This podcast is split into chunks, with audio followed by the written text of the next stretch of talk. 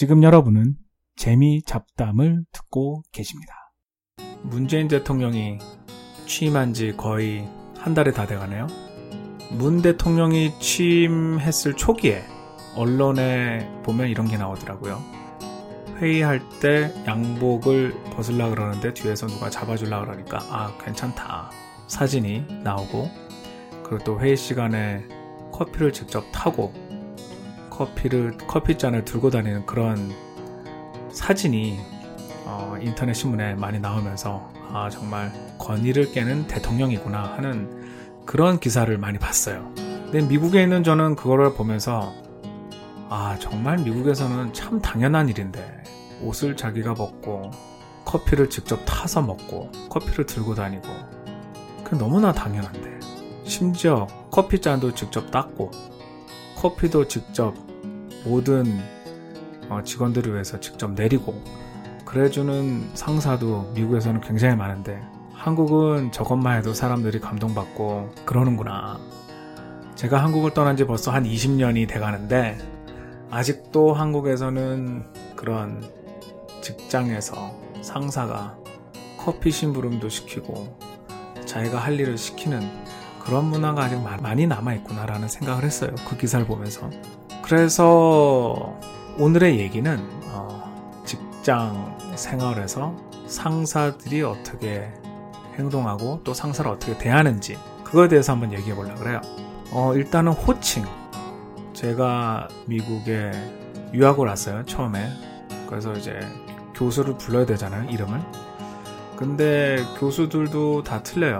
이름을 그냥 부르라고 하는 교수도 있고, 교수들은 대부분 다 박사기 때문에, 뭐, 닥터 누구, 뭐, 닥터 스미스, 예를 들면, 그렇게 불러라고 하는 사람도 있고요. 대부분 닥터 누구라고 해요. 성을 붙여서. 그래서 그거는 그렇게 딱히 호칭을 부르는 게 어렵지 않았어요. 어, 그렇게 이름을 막 부르는 게 아니니까.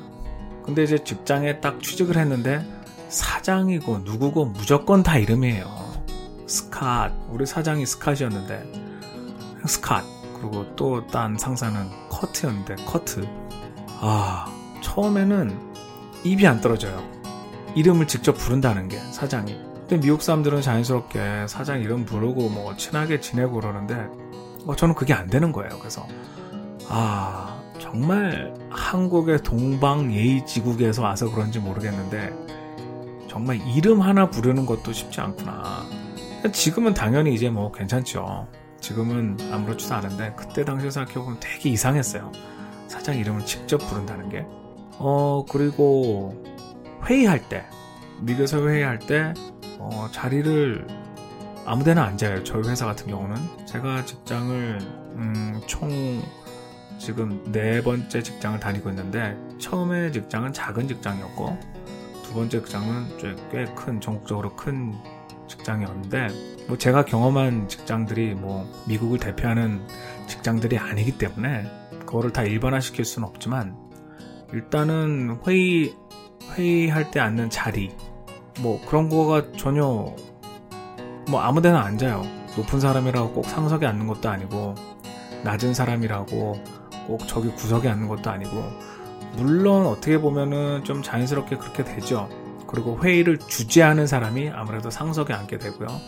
아마 여러분도 오바마가 미국의 장군 옆에 쭈그리고 앉아가지고 빈 라덴을 사살하는 그 작전을 펴는 회의실에 있는 사진을 아마 봤을 거예요. 그 모든 자리에서는 회의에서는 어, 회의를 주재하는 사람이 메인이고 그래서 상석에 앉죠. 근데 꼭 다 그런 것도 아니에요. 아무튼 그러니까 뭐 그렇게 정해져 있는 게 아니에요. 그러니까 자연스러워요. 뭐 이렇게 안 중요해요. 그게 쉽게 얘기하면 정말 일이 중요하지 회의에 어디 앉는 게 뭐가 중요해요.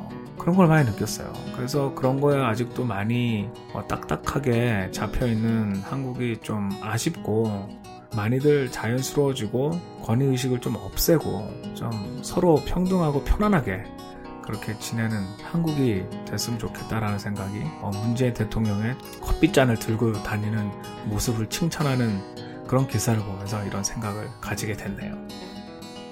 어, 제가 이제 팟빵에 이 팟캐스트를 올리고 그러면서 어, 여러분이 그전보다는 좀 많이 이 팟캐스트를 들어주시는 것 같아요. 그리고 팟빵에 처음 올렸을 때 어, 96007님이 팟캐스트 한 에피소드가 재밌다고 답글을 남겨주셨는데 정말 감사합니다. 제가 시작한 지 거의 1년이 됐는데 여러분께 반응을 듣는 첫 번째 댓글이었어요.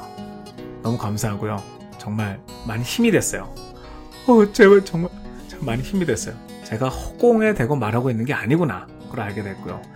그리고 페이스북에서도 DWE님 제가 예상하건데 이 대훈님 이니셜만 봐서는 이분께서는 캐나다 밴쿠버에 살고 계시다 그랬는데 어, 역시 댓글을 남겨주셔서 너무 감사하고요. 그리고 오늘은 어, 이윤주님께서 오늘도 미셸 오바마의 에피소드가 재밌다고 아 감동적이라고 말씀해 주셨습니다. 아, 많이 힘이 되고요. 여러분께서 많이 들어주시고 그리고 댓글도 많이 남겨주시고 좋아요도 많이 눌러주시면 좋겠어요. 감사합니다.